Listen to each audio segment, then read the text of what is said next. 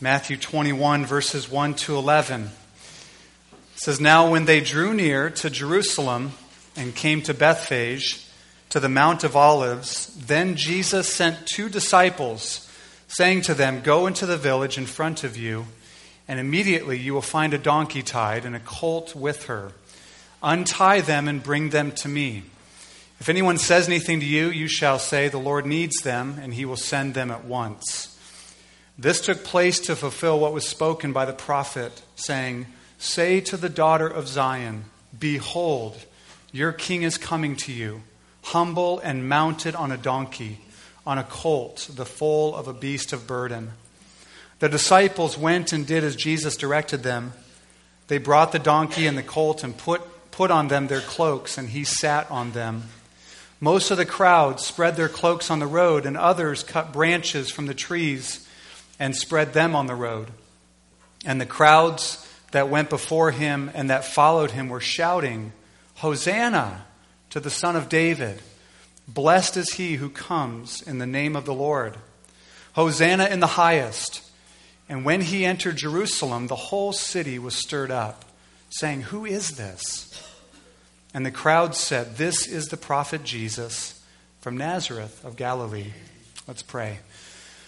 Gracious Father, we come before you now and we want to have hearts that tremble at your word because you esteem those that are humble and contrite and tremble at your word, that, that bow before your word and want to hear what you have to say. And so give us hearts like that this morning.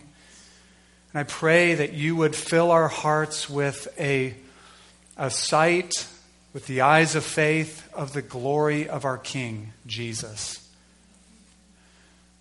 By your Spirit and through your word, in Jesus' name. Amen. Well, this is a Palm Sunday passage. Palm Sunday, again, the, the week right, the Sunday right before Easter. It's Christ's last entrance into Jerusalem. It's called Palm Sunday because of the palm branches that some of the crowd cut and put on the ground. And in Luke's account, it says they're actually waving the palm branches in the air. And this is the time Jesus enters Jerusalem again for the last time before he's crucified. And we're faced with an immensely important question from this text. A week before the resurrection, and as Jesus rides into the city, they're laying down palm branches, they're waving them in the air, and the city is shaken. I mean, it says that there's a crowd behind Jesus as he's riding on this little don- this young donkey. There's a crowd before him. They're, they're shouting messianic scripture and texts. They're waving branches. They're putting branches on the ground. This is the, the, the whole city is stirred up as Jesus comes. In fact, verse 10 says the whole city is stirred. Uh, in fact, the, the, the, word stirred literally means to be shaken or quaking. There, there's this earthquake of excitement as Christ comes into the city. And the crowds that are caught up in this fervor of excitement, they ask this question Who is this? Who is this man? And that's the most important question ever, isn't it? Who is Jesus Christ? There are all sorts of things, all sorts of things you can get wrong in life.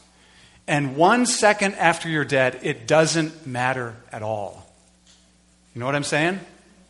You can get certain strategies for investments or this or that. You can get lots of things wrong in life. It doesn't matter at all. You get this wrong, and it matters, matters eternally. Who is this? But this question is so important, and there's also ways that one can answer this question and answer it insufficiently. And I think that's the way the crowd answers. They give an answer, and it's a correct answer, but it's a massively insufficient answer. Right? The crowd asks, Who is this? And the, the, those who are following Jesus and going before Jesus, they say, This is the prophet Jesus from Nazareth of Galilee. It's true enough, but there's so much more. And our text unfolds for us who this Jesus is. He is more glorious than you could ever imagine. He is greater, more gracious, more amazing than you could ever fathom. It says that all the depths and the riches of Christ, Paul sought to preach them. He says, I get to preach the unsearchable riches of Christ. And so, finding out all of Christ in this life is just something we will never, ever do. And unfortunately, often we settle for a watered down understanding of who Jesus is. So, who is Christ? Who is Jesus? Well, our text tells us. This entire scene is fulfilling a prophecy spoken about 500 years prior to Jesus riding into Jerusalem on Palm Sunday. Matthew, who's the author, of course, of the, of the, the Gospel of Matthew, clues us in on, on this in verse 5 when he says, This is fulfilling the prophetic word. And then he quotes Zechariah 9 9, which says, Say to the daughter of Zion, Behold, your king is coming to you, humble and mounted on a donkey and on a colt, the foal of a beast of burden. So God, through the prophet Zechariah, identifies who this man is riding on a donkey. And he says, Say to the daughters of Zion. I love that. God speaking through Zechariah speaks to his people as his beloved children. Say to the daughters of Zion, Behold your king. Behold your king. So, who is this? Their king and our King. But it's this event and the way in which the kingship of Jesus is described that I think is so fascinating. And actually, it's so relevant for us still today. The kingship of Jesus is, you know, we can flatten it out and say, well, he's king. And okay, so, so he, if he's king, then we're his subjects and we just are supposed to obey him. And that's true enough. But we don't want to flatten it out. The, the kingship of Christ is like this beautiful four dimensional diamond in its beauty and perfection. And, and this passage unfolds for us, describing what Jesus is like as our king. And let me tell you, Jesus is the kind of king that his church needs. He's the kind of king that Ankeny needs, quite frankly. He's the kind of king that the world needs. He's the kind of king that you desperately need. And I would suggest that he is the kind of king that you truly long for, you and I both. So let's look at four ways Jesus is described as king from this text. All right, as we, as we consider, as we look forward to Resurrection Day next Sunday, let's look at four ways that Christ is described as our king. He's sovereign, he's triumphant, He's gentle and he's gracious. He's sovereign, he's triumphant, he's gentle, he's gracious. First, he is sovereign. Jesus is our sovereign king. He is no mere man, right? He, he did not, when he became man, he didn't, he didn't become less than God.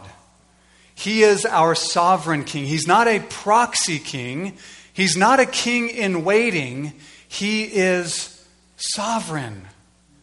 Don't limit and don't limit your understanding of sovereignty to your what you think of in terms of a sovereign nation, right?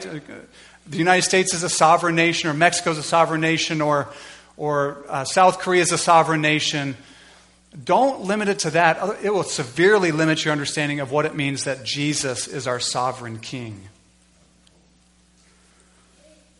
Here's what I mean Jesus is our sovereign king, and we see it in our text in the way that he understood his own identity, in the way that he fulfilled his purpose, and in his perfect timing. So, first, in the way that he understood his identity, look how Jesus identifies himself in this passage. He refers to himself in verse 2 or 3 this way he says he sent two of his disciples into Bethphage, into this village. He says, Go into the village in front of you, and immediately you will find a donkey tied and a colt with her. Untie them and bring them to me. If anyone says anything to you, you shall say, The Lord needs them. You're going to tell them that the Lord needs them. Jesus is identifying himself as the Lord. The Greek word translated Lord is kurios, and it's kind of a generic word that can be used for human lords and human masters, bosses, slave owners, and magistrates that are lords. But when it's applied to Jesus, it is a title reserved for God alone. Jesus is Lord. Philippians 2 says that he was given a name above every name and it's not the name Jesus that's above every name, it's the name Lord that's above every name.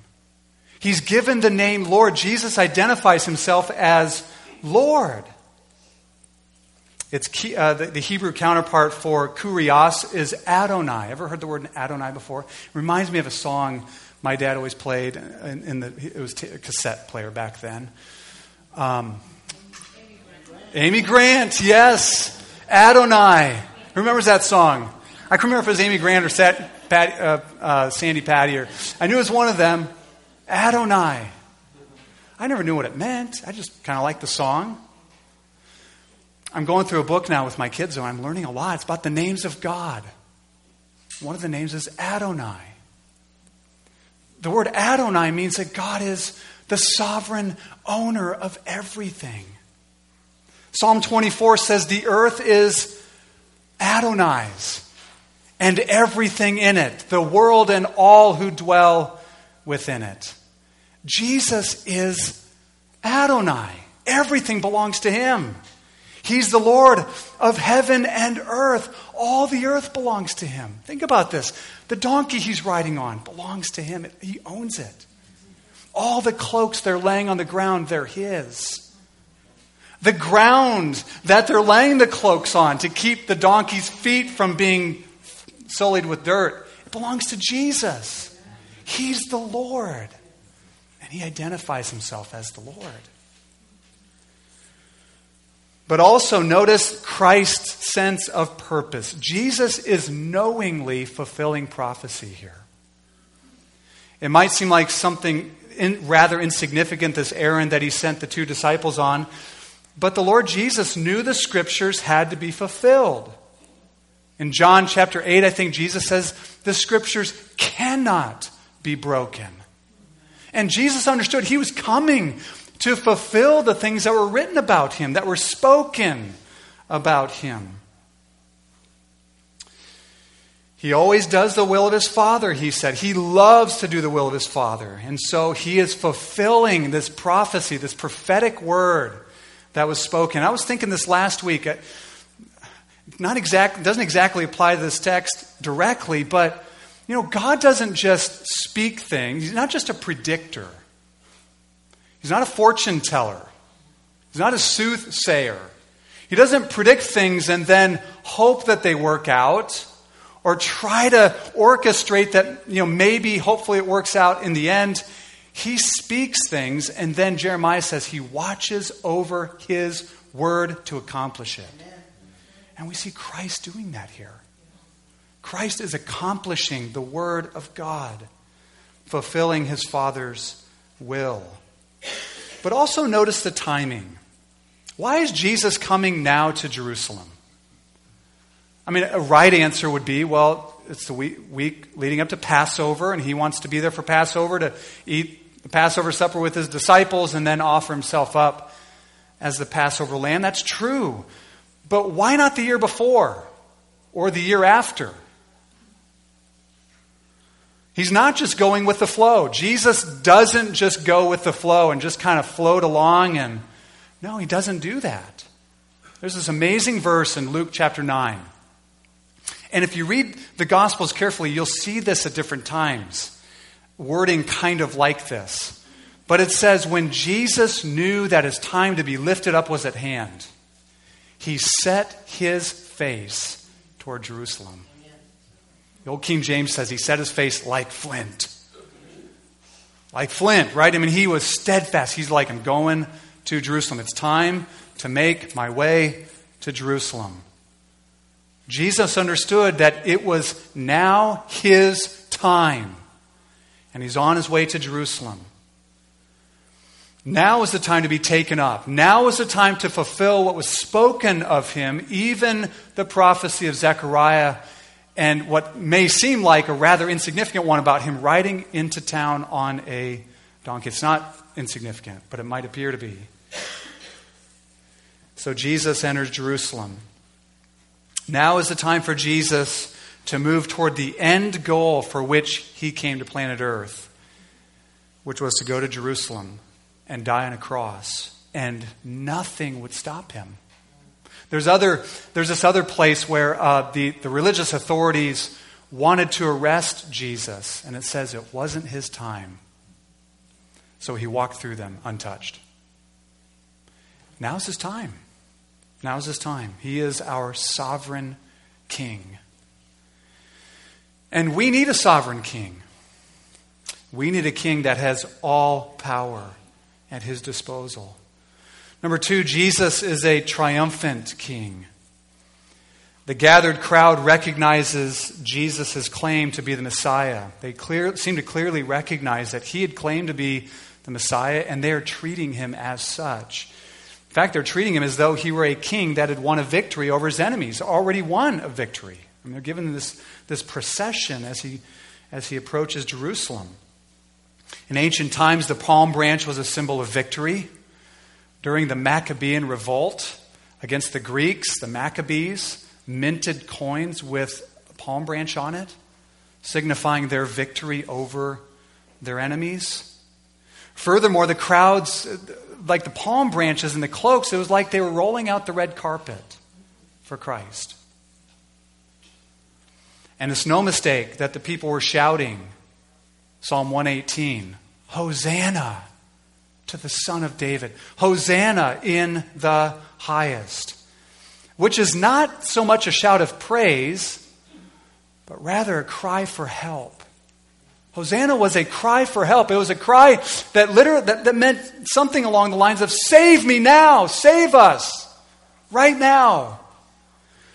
And so this, this gathered crowd, they're celebrating the presence of the king. They're crying out for his saving help. But their expectations of Christ were all wrong, weren't they? They were looking for a particular kind of victory, namely salvation from the oppressive regime of Caesar. They were looking for a military figure to, to march into Jerusalem and oust the Roman soldiers. They were looking for the glory days of the nation of Israel to be brought back, like in the days of King David. And this was the son of David. So they say, He's coming. He's here. Obviously, that's not how Jesus came. And soon he would dash their hopes. Very soon. Uh, though it's not, it's, it's almost certainly not the, the same exact crowd, it's probably also almost certain that there's overlap in the crowd, that those, some of those here hailing him king in just a matter of days will be crying out for him to be crucified.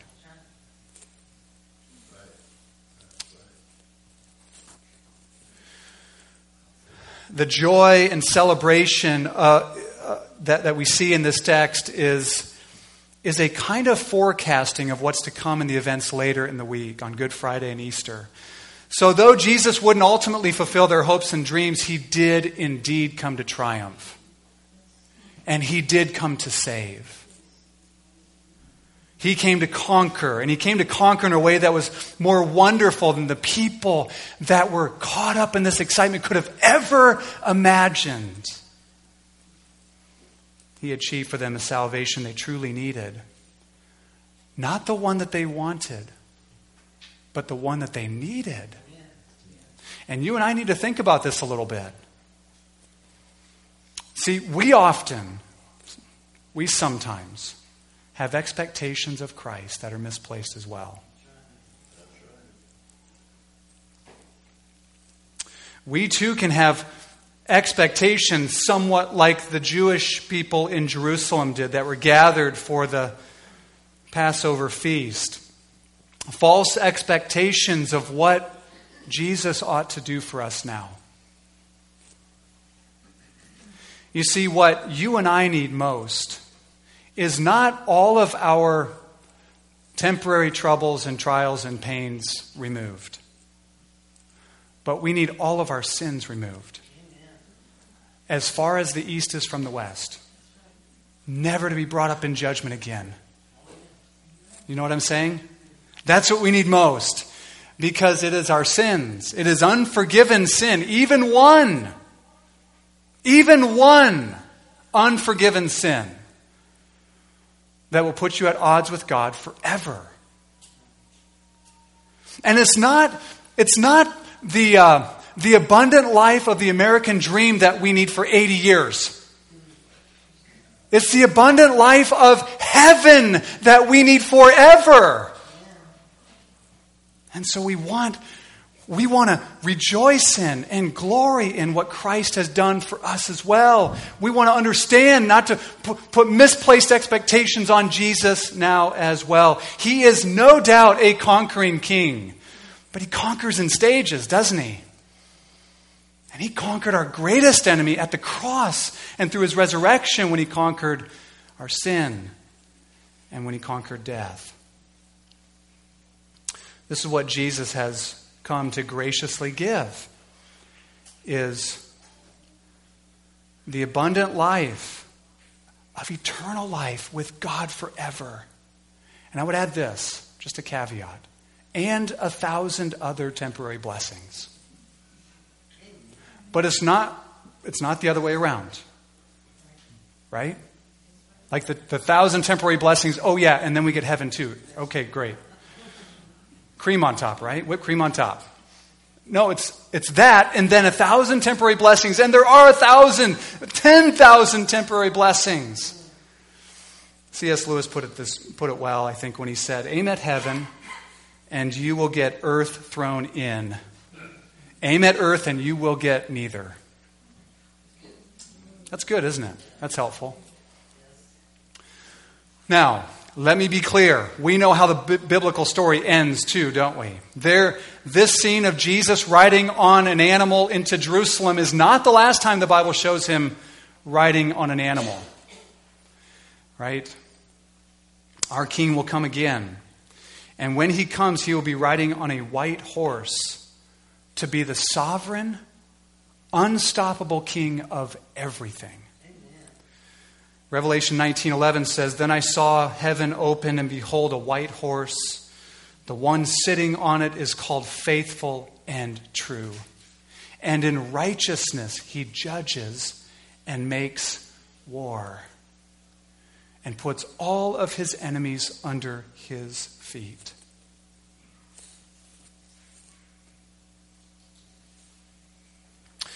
And our great hope is that he will put that he will do this. This is our great hope. Jesus is not only our sovereign king, he is our triumphant king. Number three, Jesus is a humble and gentle king.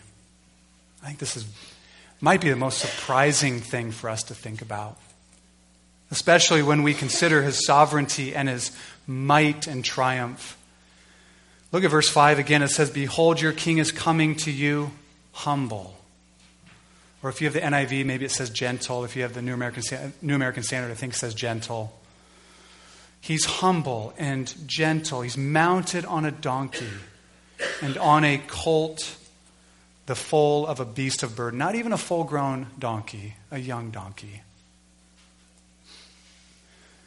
Imagine a presidential candidate, someone running for president, and they had a commercial, and he or she said, I'm going to govern with complete humility and gentleness. Think they'd get many votes? I don't think so. Right? People want someone who's going to fight, who's going to hit back and twice as hard. Jesus came humble, gentle, as a king. What if this same candidate showed up to a rally in a 1993 Ford Festiva with one hubcap missing and desperately in need of a new uh, uh, muffler. Impressive? Not so much. Not so much. Jesus isn't pressure, pressured to appear a certain way to meet certain expectations, clearly. The King of Kings is humble and gentle. Of course, he described himself this way. One of the most amazing invitations Jesus gives in the scriptures. It's in Matthew chapter 11 when Jesus says, Come to me, all who labor and are heavy laden, and I will give you rest. Take my yoke upon you and learn from me, for I am gentle, and you will find rest for your souls. For my yoke is easy, and my burden is light. You've never known someone so gentle. Never known someone so gentle as Christ is. I was thinking about I was thinking about mothers, especially with one of their children who's hurting. And, well, I'll think about my own wife, because I see this often. I think of Silas broke his arm a couple years ago. And, uh, you know, he, we didn't see where he fell. We didn't see it happen, but he was, he was wailing pretty hard. And, and I just was like, he's going to be fine. Just come on, just suck it up, you know. And and and Alyssa's like, no, I think. I mean, she was caring for. I mean, thank, thankfully, right? I was I was in the wrong. I'm not saying that was a good response for me. The gentleness of a mother toward a hurting child. That's the gentleness. It's a it's it's a weak uh, way of describing the gentleness of Christ. That's the kind of gentleness Christ has for us. Oh, yeah.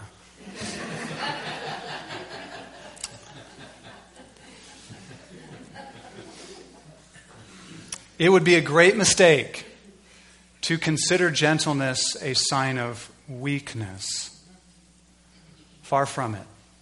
In the prophecy of Zechariah chapter 9, the first eight verses of the chapter describe how God is going to destroy the enemies of Israel in judgment. And then it says, Say to the daughters of Zion, Behold, your king comes, gentle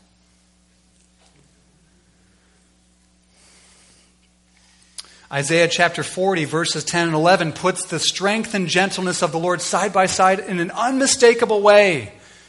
It says this Behold, the Lord God comes with might, and his arm rules for him.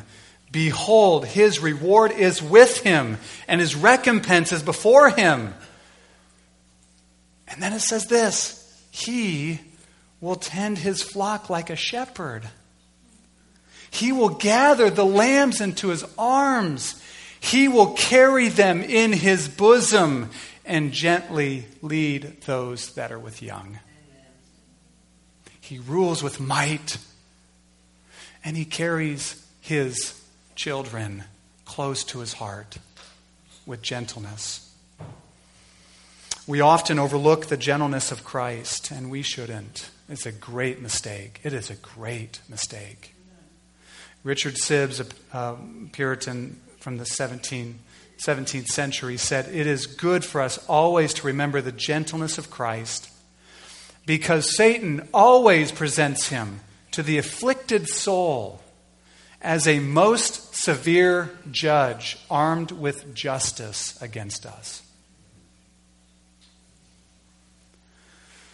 Clearly, the manner in which Jesus rode into Jerusalem is meant to reveal his humility and his gentleness as well. He didn't ride into Jerusalem on a battle steed, but on a beast of burden, a young donkey, and a borrowed one at that.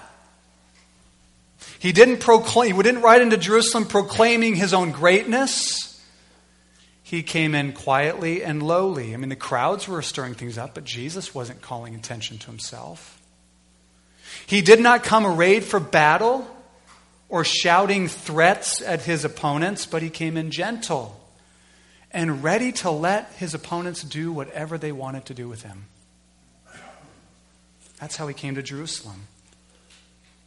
Jesus is a gentle king, And he rules us, as John Newton said, not with that rod of iron by which he bruises and breaks the powers of his enemies, but with his golden scepter of love. That's how he rules his people. He is a gentle king. The humility of Christ that we see in our text as Jesus rides into Jerusalem on a, on a young donkey is stunning, but it's actually not the climax of his acts of humility.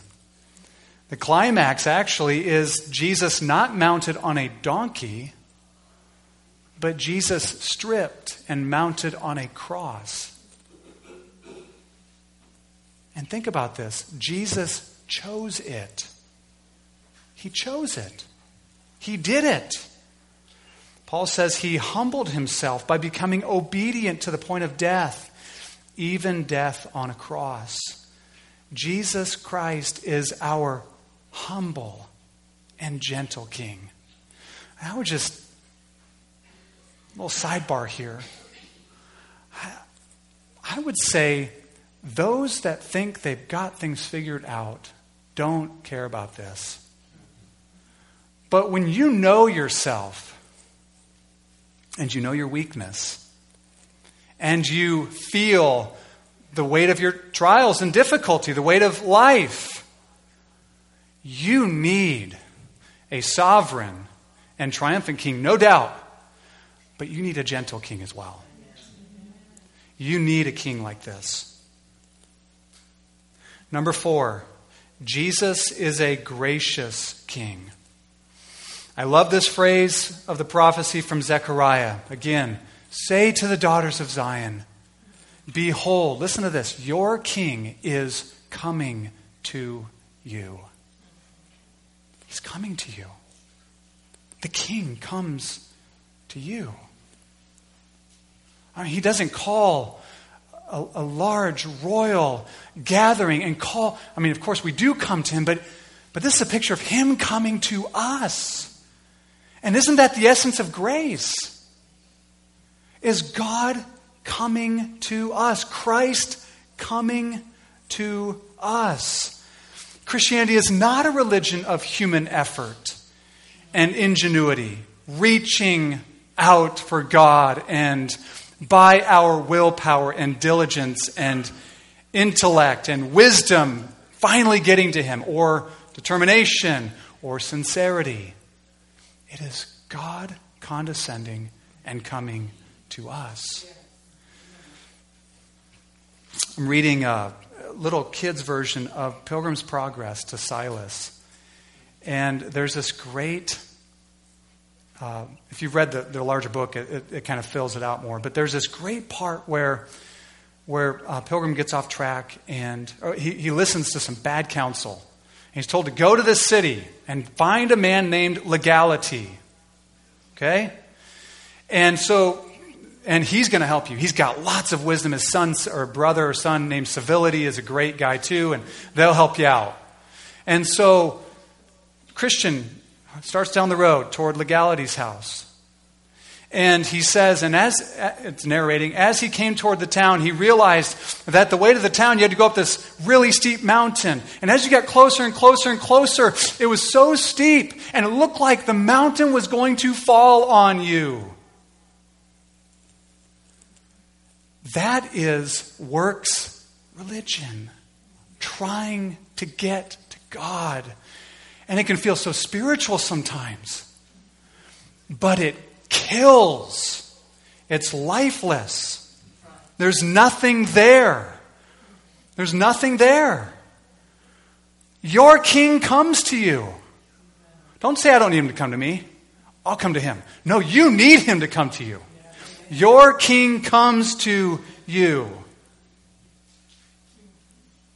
And Jesus is the kind of king that, that doesn't just give gifts, like he's going to give us something or things, but he gives us the greatest gift of all, namely himself. It says, Say to the daughters of Zion, Your king, behold your king, he comes to you. He gives us himself. And even this morning, He comes to us. He comes to us.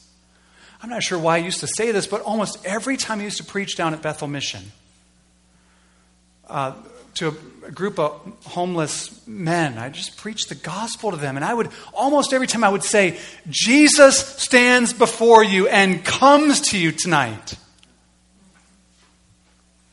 I can say the same thing here. Jesus stands before us, and by his Spirit and through his word, he comes to us. He's a gracious king. You don't need to go looking for him. He's not the one that's lost, right? He comes to us. Jesus is our gracious king. He is sovereign, he is triumphant, he is gentle, he is gracious. This is true, and I believe it is, how should we live in response to him? How should we then live in response to him? I have three things, maybe a fourth. We'll see. First, worship. Bow in humble worship. The victory of our great and gentle King does not ever, I mean, if we truly know it, and experience it does not leave us feeling haughty and self sufficient, but humble. It brings us low. Remember the wise men from the, the, the, Christmas story? They come to Jesus. He's probably a toddler at the time they come, and they travel some distance, and, and they, don't, they don't know that much about him. They just, the star came up, they, they were they were magicians and astrologers, and they followed it. It led them to the king of the Jews. And when they came into the house, what did they do? They fell down and worshiped him and poured out their treasures before him. They didn't know even close to what we know of Christ. Bow down and worship Him in adoring, loving worship.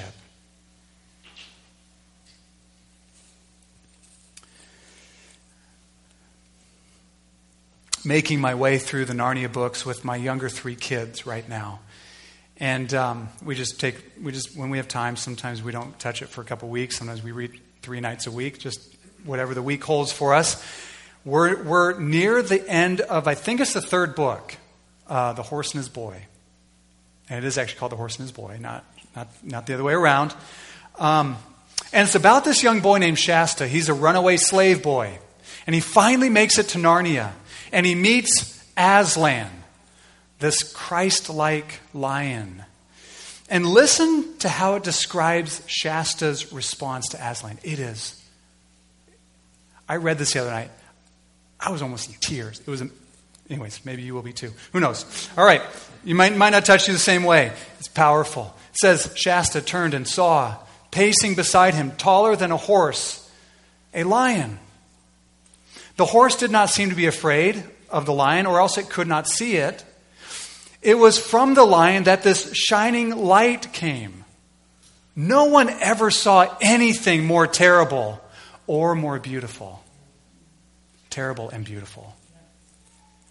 Luckily, Shasta had lived all his life too far in the south to have heard the tales that were whispered about a dreadful Narnian demon that appeared in the form of a lion. And of course, he knew none of the true stories about Aslan, the great lion, the son of the emperor over the sea, the king above all high kings in Narnia. But after one glance at the lion's face, Shasta slipped out of the saddle and fell at its feet.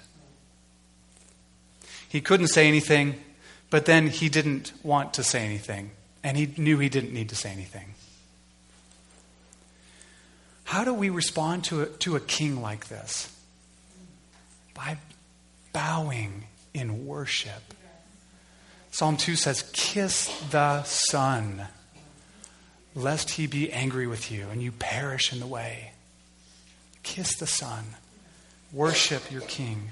Number two, submit willingly and happily to his lordship. He is king, Jesus is king, and therefore he rules as king. But his rule is not a heavy handed, tyrannical kind of rule through brute force at the end of a whip. Rather, he rules by lovingly wooing us and winning our hearts and working patiently and gently in us and changing us from the inside out so that we have tender hearts that are made willing and happy in obedience to him. Isn't that that's so different, isn't it, than you better hearts that are changed. Jesus is a king, and his kingdom is a kingdom of grace. And Romans 5 now tells us that grace is what reigns in our lives, the lives of Christians. And so we obey not in order to be accepted and loved by our king, but because we have already been accepted and already been loved by him. And because we love him in return, and because we want to obey him out of our love for him in a sermon on this text, John Newton, who wrote the great hymn Amazing Grace, I, I quoted just I, a little bit of this earlier. Here's a larger excerpt from that sermon. He says this Happy are these his subjects who dwell under his shadow. They're happy. He rules them not with that rod of iron which he bruises the nations with but with his golden scepter of love. He reigns by his own right and by their full and free consent. So he reigns by right of being king, but also with the full and free consent of his people. In their hearts, he reigns upon a throne of grace to which they have at all times access, and from where they receive, in answer to their prayers, mercy and peace and pardon for all their sins, grace to help in every time of need, and a renewed supply answerable to all their wants, cares, and conflicts. This is our King. This is those who dwell under his lordship and kingship will dwell there happily and willingly. And so we are called to submit in such a way to Jesus, happily and willingly. And third, how should we respond to Jesus, our King? We should serve him with gentleness. We should serve him with gentleness. How does the victory of our sovereign and triumphant King work out in our lives? It's so strange, but it's wonderful. It doesn't make us triumphalistic. It doesn't. It makes us lowly and gentle. It makes us gentle. In fact, I would say it's the triumphalism that's native to our natural hearts that make us harsh and rough and overly opinionated. That's what needs to be defeated by Christ. Gentleness is a fruit of the Spirit. Or we might say gentleness is the fruit of the reign of Jesus in our life of King Jesus, ruling and reigning in our hearts. And so we serve him with gentleness. And we turn outward and, and love one another and serve one another with gentleness. If Christ has treated us in such a manner,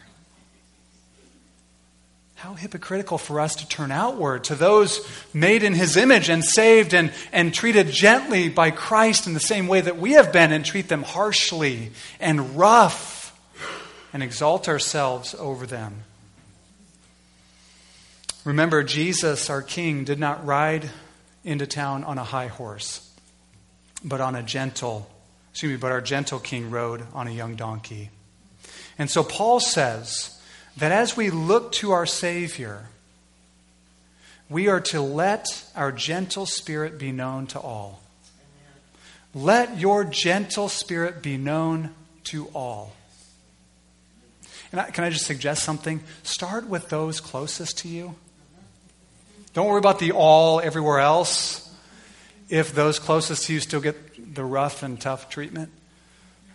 Okay, let your gentle spirit be made known to all. I realize that this appears weak to the world, but God's weakness is stronger than men. Amen? God's weakness is stronger than the strength of men.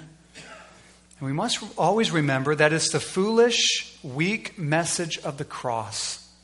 The message of our King riding into Jerusalem on a borrowed donkey in order to walk up the hill of Calvary wearing a crown of thorns and die on a cross for his enemies.